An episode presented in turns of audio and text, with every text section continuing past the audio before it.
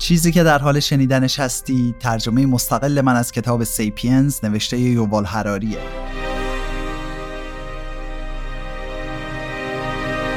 امید نافکست اینه که هر گونه تبعیض ساختاری از جامعه ما رفع بشه. سلام من روشن هستم و تو به قسمت 62 از نافکست گوش می‌کنی که در اوایل شهریور ماه سال 1399 ضبط و پخش میشه. تو قسمت قبل شنیدیم که چطور بازار و حکومت ها تونستن نهاد خانواده سنتی و جوامع محلی سنتی رو تضعیف کنن و تقریبا رو به نابودی ببرن. حالا تو این قسمت می‌بینیم که این خلع عاطفی به وجود اومده با چه چیزی پر میشه. این قسمت اجتماعات خیالی نمیشه اجتماعات و جوامع محلی رو هم کاملا از این دنیا حذف کرد. مگه اینکه مثل خونواده هسته‌ای یه جایگزین عاطفی براش پیدا کنیم. بیشتر اون نیازهای مادی که یه روزی جوامع محلی برامون تعمین می‌کردن رو امروز بازارها و دولتها برامون تهیه می‌کنن ولی اونا باید بتونن پیوندهای قبیله ای رو هم برامون فراهم کنن. بازارها و دولتها این کار رو با استفاده از تولید و پرورش اجتماعات خیالی و ساختگی انجام میدن که شامل میلیون ها فرد غریبه میشه و متناسب با نیازهای اقتصادی و ملی طراحی شده. یه اجتماع یا جامعه خیالی اجتماعی از آدمایی که واقعا همدیگر رو نمی‌شناسن اما فرض می‌کنن که می‌شناسن. اینجور اجتماعات همچین نوآوری هم به حساب نمیان.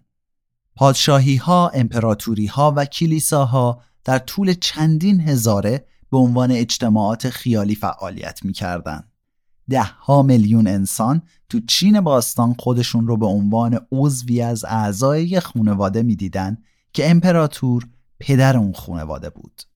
تو قرون وسطا میلیون ها مسلمون دیندار تصور کردند که همه تو این جامعه عظیم اسلامی با هم خواهر و برادر هستند. ولی تو سرتاسر سر تاریخ و در برابر جوامع محلی و اجتماعات صمیمی که از چند ده نفر آدم تشکیل شده بود که خیلی خوب همدیگر میشناختن همچین اجتماعات خیالی نقش دوم رو بازی می‌کردن. اجتماعات صمیمی نیازهای عاطفی اعضایشون رو برطرف می‌کردن و وجودشون برای بقا و آسایش همه لازم بود. توی دیویس سال اخیر این اجتماعات صمیمی کمرنگتر شدن و میدون رو خالی کردن تا این خلع احساسی از طرف اجتماعات خیالی پر بشه. ملت ها و قبایل مصرف کننده دو تا از مهمترین مثال ها در مورد ظهور همچین اجتماعات فرضی یا خیالی هن. ملت ها اجتماعات خیالی حکومت ها و دولت هان. قبایل مصرف کننده هم اجتماعات خیالی بازارهان. هر دوتای اینا به این دلیل اجتماعات خیالی به حساب میان چون امکان نداره که همه مصرف کننده های یه بازار یا همه اعضای یه ملت واقعا همدیگر رو همون جوری بشناسن که ساکنین یه روستا زمان قدیم همدیگر رو میشناختن. هیچ شهروند آلمانی نمی‌تونه همه اون 80 میلیون نفر دیگه که جزو ملت آلمان به حساب میان رو از نزدیک بشناسه یا حتی نمی‌تونه این 500 میلیون مشتری که تو بازار مشترک اروپا زندگی می‌کنن رو بشناسه. این بازار مشترک اروپا اول تبدیل شد به جامعه اروپا و آخر سر هم تبدیل شد به اتحادیه اروپا. مصرفگرایی و ملیگرایی اضافه کاری می‌کنن تا ما رو مجبور کنن که خیال کنیم میلیون ها آدم غریبه به همون اجتماعی تعلق دارن که ما بهش تعلق داریم. اینکه ما یه گذشته مشترک، منافع مشترک و آینده مشترکی داریم. این دروغ نیست صرفا تخیله. مثل پول شرکت های با مسئولیت محدود و حقوق بشر ملت ها و قبایل مصرف کننده هم واقعیت های میان ذهنی هستند. این واقعیت ها فقط توی تخیل جمعی ما وجود دارند. قدرتی هم که دارن بی است. تا وقتی که میلیون ها نفر آلمانی به وجود ملت آلمان اعتقاد داشته باشند و به محض دیدن نشان ملی آلمان هیجان زده بشن اسطوره های ملی آلمان رو بازگو بکنن و حاضر باشن پول، زمان و اعضای بدنشون رو فدای ملت آلمان بکنن آلمان یکی از قوی ترین قدرت های جهان باقی میمونه. توی پرانتز یادآوری کنم که در مورد واقعیت های میان ذهنی تو قسمت 16 از نافکس کاملتر توضیح دادم. پرانتز بسته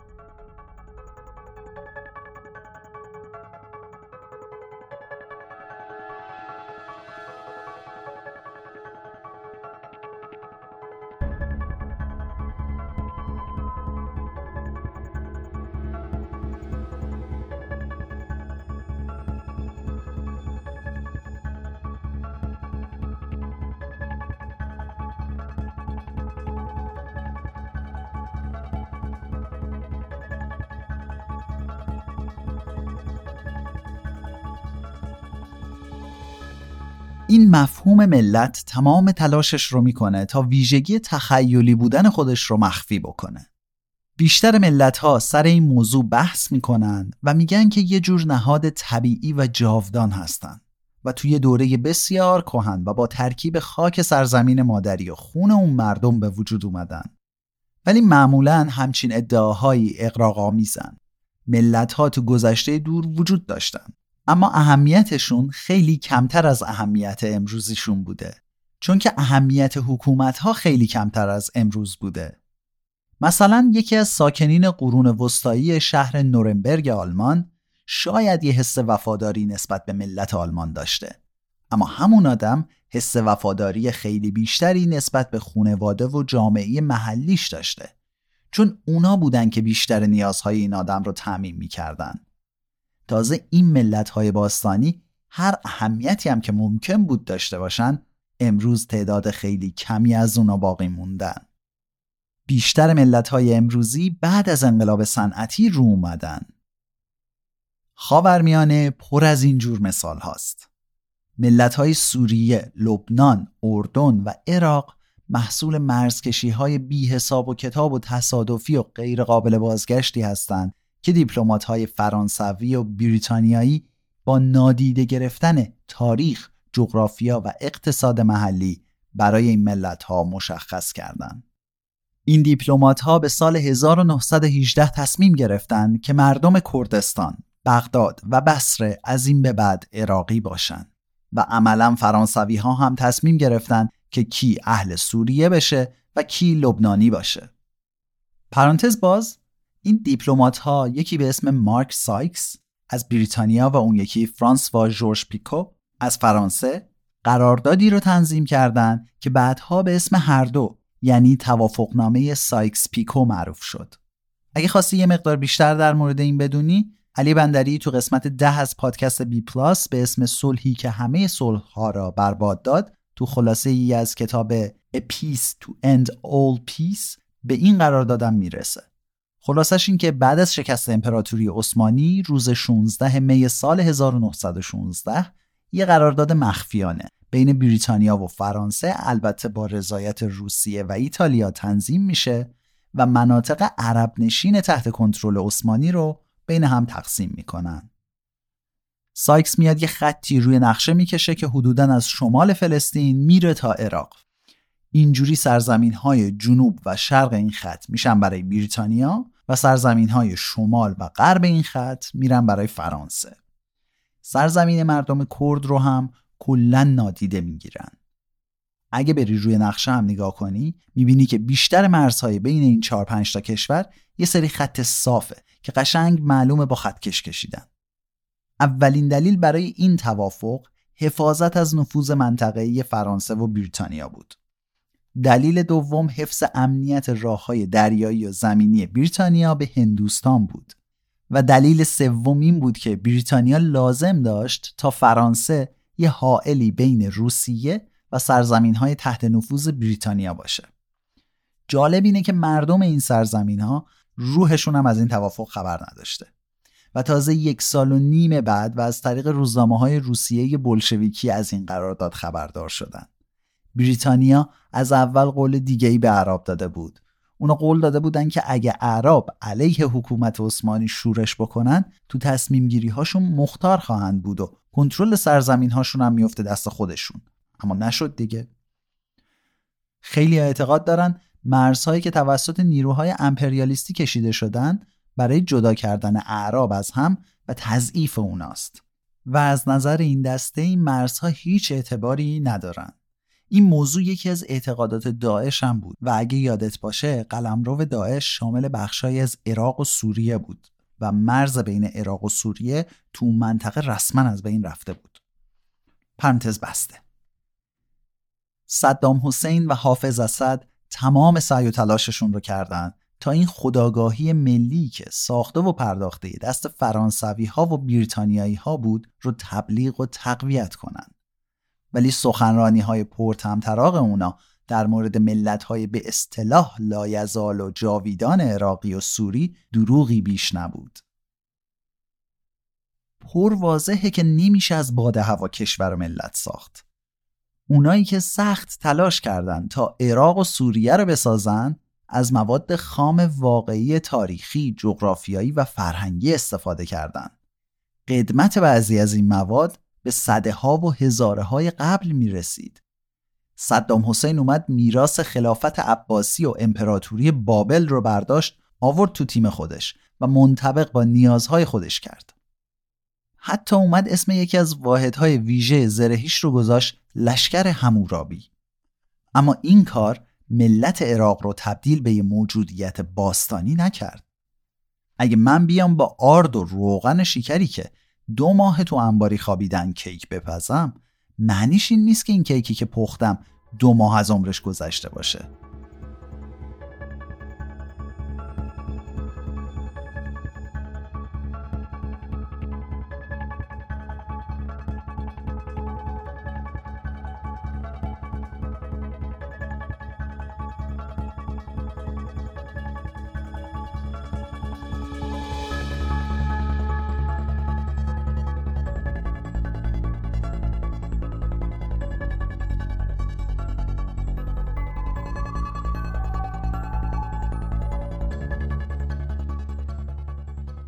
تو همین چند دهه اخیر اجتماعات ملی بیشتر و بیشتر تحت شعاع قبایلی از مشتری ها قرار گرفتن که همدیگر را از نزدیک نمی‌شناسن اما عادتها و علایق مصرفیشون با هم مشترکه و به همین دلیل احساس می‌کنن که عضوی از یه قبیله مصرف کنندن و خودشون رو هم همونطور تعریف می‌کنن این به نظر حرف خیلی عجیبی میاد اما دوروبرمون پر از این مثال است. مثلا طرفدارای مدونا یه قبیله مصرف کننده رو تشکیل میدن.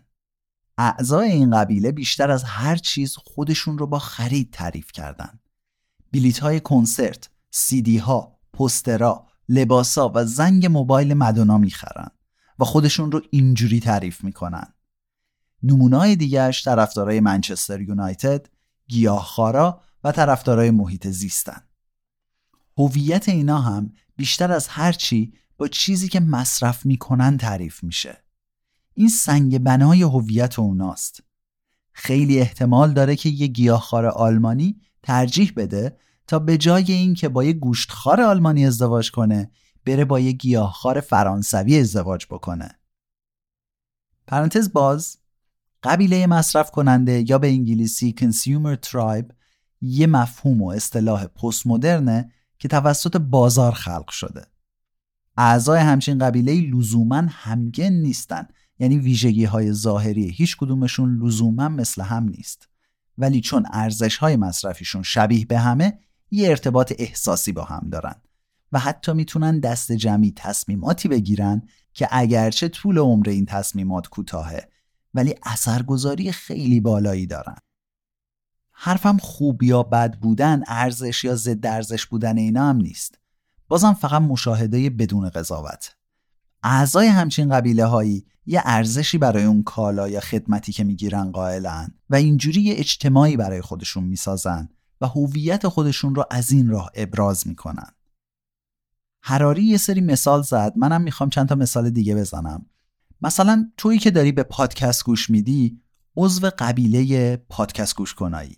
یا حتی دقیق تر از اون عضو قبیله ای هستی که به نافکست گوش میدن. و در عین حال می‌تونی عضو قبایل پادکست های دیگه هم باشی.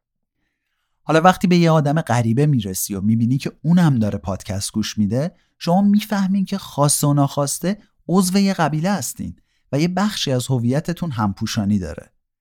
حتی شاید بتونین یه ساعتی رو بشینین با هم در مورد پادکست هایی که بهشون گوش میدین صحبت بکنین. یا مثلا کسایی که از یه برند مشخص گوشی موبایل می‌خرن همینطور. یه مورد دیگه طرفدارای موسیقی هن. مثلا طرفدارای موسیقی کیپاپ یا همون موسیقی عامه پسند کره جنوبی که بین نسل جدید ایران هم خیلی طرفدار داره. یکی از این گروه های پرطرفدار اسمش BTS و مفهوم قبیله بین طرفدارای این گروه اونقدر قویه که اسم خاص برای خودشون دارن و به خودشون میگن آرمی. معنی مشخصی هم برای آرمی دارن که لزوما معنیش نظامی هم نیست. نشان و لوگوی مشخصی برای اون گروه موسیقی و طرفداراش وجود داره. از دایره واژگانی مشخصی استفاده می‌کنن که باید آرمی باشی تا بدونی. این مثالا رو برای این زدم که مفهوم کنسیومر ترایب راحت تر درک بشه. این قبیله هایی هم که ما هر کدوم عضو چند تا از اونا هستیم جای خالی قبایل و عشیره های سنتی رو پر می‌کنن. و بازم تاکید می‌کنم که بحث من ابدا خوب یا بد بودن این اتفاق نیست. پرانتز بسته انقلاب های دو سده اخیر اونقدر سریع و بنیادی بودن که اساسی ترین ویژگی های نظم اجتماعی رو تغییر دادن. نظم اجتماعی به طور سنتی سفت و سخت بوده. نظم مفهوم پایداری و پیوستگی رو میرسونه. این وسط انقلاب های اجتماعی سریع استثنان. بیشتر تغییرات اجتماعی هم با جمع شدن قدم های کوچیک خیلی زیاد روی هم به نتیجه رسیدن. آدما ترجیح میدن تا فرض کنن که این ساختار اجتماعی انعطاف ناپذیر و ابدیه. ممکن بود خونواده ها و اجتماعات تلاش کنن تا جایگاه خودشون تو این نظم رو تغییر بدن. ولی فکر این که تو بتونی ساختار اساسی این نظم رو تغییر بدی فکر غریبی بوده.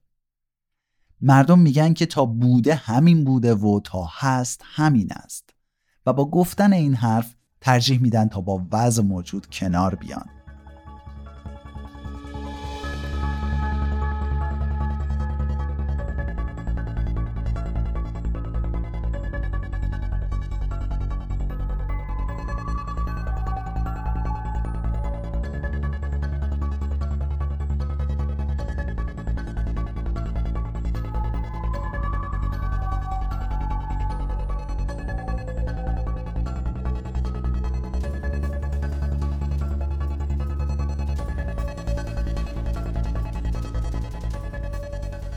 تو این دویست سال گذشته سرعت تغییر اونقدر زیاد شده که این نظم اجتماعی یه ماهیت پویا و قابل انعطاف پیدا کرده. این نظم الان تو حالت سیلان و جریان دائمیه. وقتی که ما در مورد انقلاب های مدرن حرف می‌زنیم ذهنمون میره سمت سال 1789 و انقلاب فرانسه. سال 1848 و انقلابای آزادی خواهانه ای که تو بیشتر کشورهای اروپایی اتفاق افتاد و یا سال 1917 و انقلاب روسیه ولی واقعیت اینه که این روزا هر سالمون انقلابیه امروز حتی یه آدم سی ساله واقعا می‌تونه بگه که من کارای این نوجوانا رو باور نمی‌کنم. زمون جوونی های ما دنیا یه جور دیگه بود. مثلا اینجور استفاده وسیع از اینترنت تو همین اوایل دهه 1990 رایج شد که به زور میشه 20 سال پیش. الان ما اصلا نمی‌تونیم دنیای بدون اینترنت رو تصور بکنیم. توی پرانتز این حرف شامل منی که 37 سالم هم هست میشه ها؟ ماها دنیایی رو یادمونه که از کامپیوتر و اینترنت و تلفن هوشمند خبری نبود. تلویزیونمون دو تا کانال داشت که یکیش تازه از بعد از ظهر برنامه شروع می‌شد. گزارشگر فوتبال حتما توضیح می‌داد که تو گیرنده های سیاه و سفید تیمی که لباس تیره پوشیده فلان تیمه و تیمی که لباس روشنتر داره یه تیم دیگه است.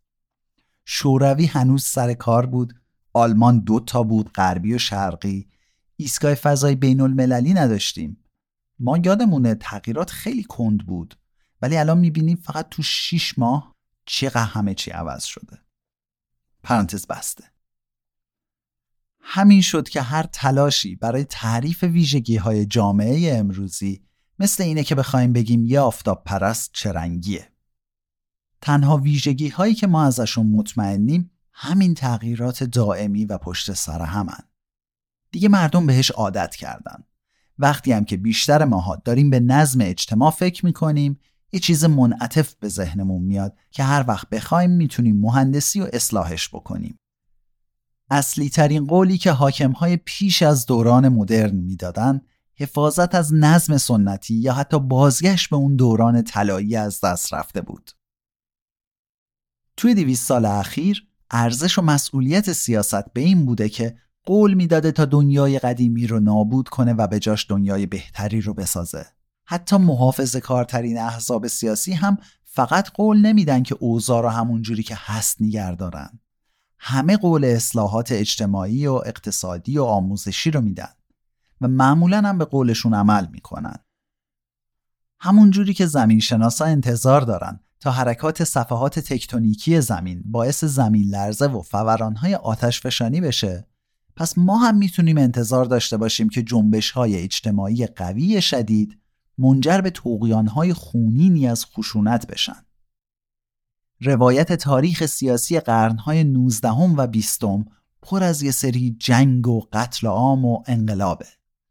مثل بچه‌ای که چکمه های نوش رو پوشیده و از یه چاله آب به اون یکی میپره از این نگاه تاریخ انگار داره به نوبت از یه هموم خون میپره میره به هموم خون بعدی از جنگ اول جهانی به جنگ دوم جهانی به جنگ سرد از نسل کشی ارامنه به نسل کشی یهودیان به نسل کشی مردم رواندا از روبسپیر به لنین به هیتلر توی پرانتز ماکسیمیلیان روبسپیر یکی از رهبرای انقلاب فرانسه بود که بعد از انقلاب و برقراری جمهوری اول فرانسه رهبری هزاران اعدام و کشتار رو به عهده داشت و آخر سر این دوران وحشت بعد از انقلاب هم با اعدام خودش تموم شد.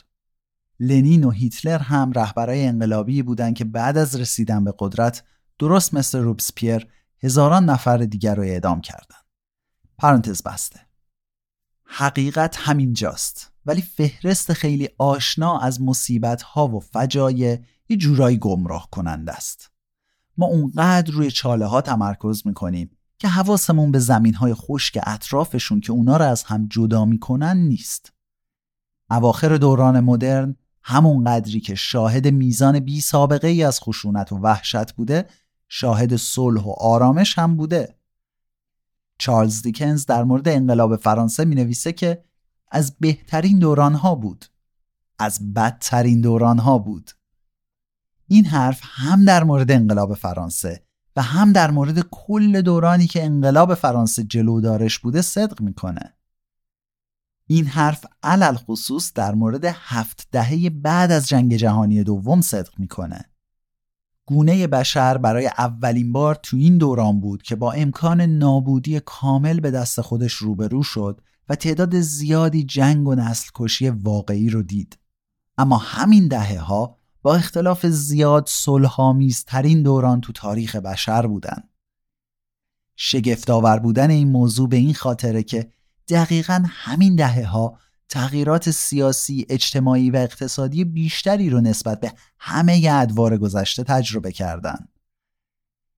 صفحه های تکتونیکی تاریخ با سرعت سرسام‌آوری در حال حرکتن اما بیشتر آتشفشان ها خاموشن به نظر میاد این نظم منعطف جدید بتونه بدون فروپاشی و تبدیل شدن به مناقشات خشونتبار تغییرات ساختاری ریشه‌ای رو کنترل و حتی شروع بکنه.